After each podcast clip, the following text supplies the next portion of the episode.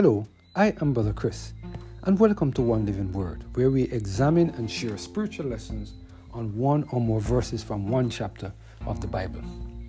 Today we're focusing on the topic Trust in God, based on our reading of Joshua chapter 14, verse 6 to 9 and verse 13. Let us hear what the word of the Lord has to say in this passage of Scripture. We serve a God who keeps his promises. But although we know that God keeps his promises, we still worry and fret ourselves about the future. Here are some words that should remind us that we can have confidence in the promises that God has given to us. 1. I will put enmity between thee and the woman, between thy seed and her seed. It shall bruise thy head, thou shalt bruise his heel. Genesis 3, verse 15. A new heart also will I give you, and a new spirit I will put within you. And I will take away the stony heart out of your flesh, and I will give you a heart of flesh. Ezekiel chapter 36 and verse 26.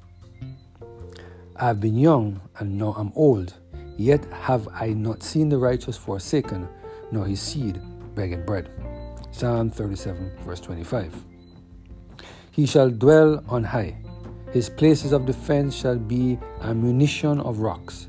Bread shall be given him, his water shall be sure. Isaiah chapter 33 and verse 16. Let your conversations be without covetousness, and be content with such things as ye have. For he that said, I will never leave you, nor forsake thee. Hebrews chapter 13 and verse 5. Being confident of this very thing, that he which has begun a good work in you will perform it until the day of Jesus Christ. Philippians chapter 1 and verse 6. And I will pray the Father, and he shall give you another comforter, that he may abide with you forever, even the Spirit of truth, whom the world cannot receive, because it seeth him not, neither knoweth him, but ye know him, for he dwelleth with you and shall be in you. John chapter 14, verses 16 and 17.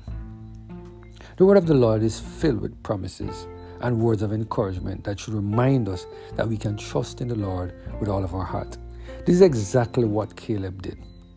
He had full confidence in the Lord. He waited for 45 years before he received the piece of land that God promised to give him through Moses. How many of us are willing to wait that long to receive the things which God has promised to us? In Joshua chapter 14, verse 6 to 9 and verse 13, we see, we read the conversation between Caleb and Joshua regarding the promise that the Lord made to him through his servant Moses. The word of the Lord said, Then the children of Israel came unto Joshua in Gilgal, and Caleb the son of Jephunneh, the Kenizzite, said unto him, Thou knowest the things that the Lord said unto Moses, the Son of God, concerning me and thee in Kadesh Barnea. Forty years old was I when Moses, the servant of the Lord, sent me from Kadesh Barnea to spy out the land, and I brought him word again as it was in my heart. Nevertheless, my brethren that went up with me made the heart of the people melt, but I wholly followed the Lord my God. And Moses sware on that day, saying, Surely the Lord whereon thy foot, or the land whereon thy foot has trodden, shall be thine inheritance, and the children's forever, because thou hast wholly followed the Lord my God. And Joshua blessed him, and gave unto Caleb the son of Jephunneh Hebron for an inheritance.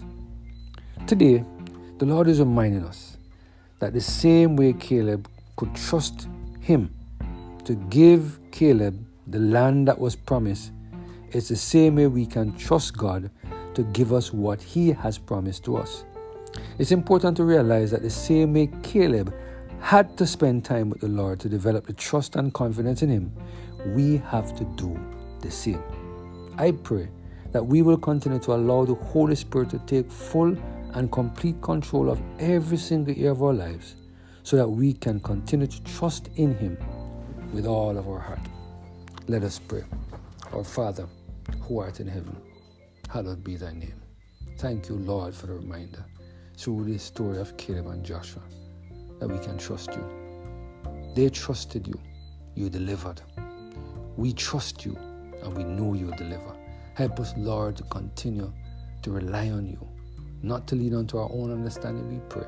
Through Jesus Christ, our Lord. Amen. Have a blessed and Holy Spirit filled day.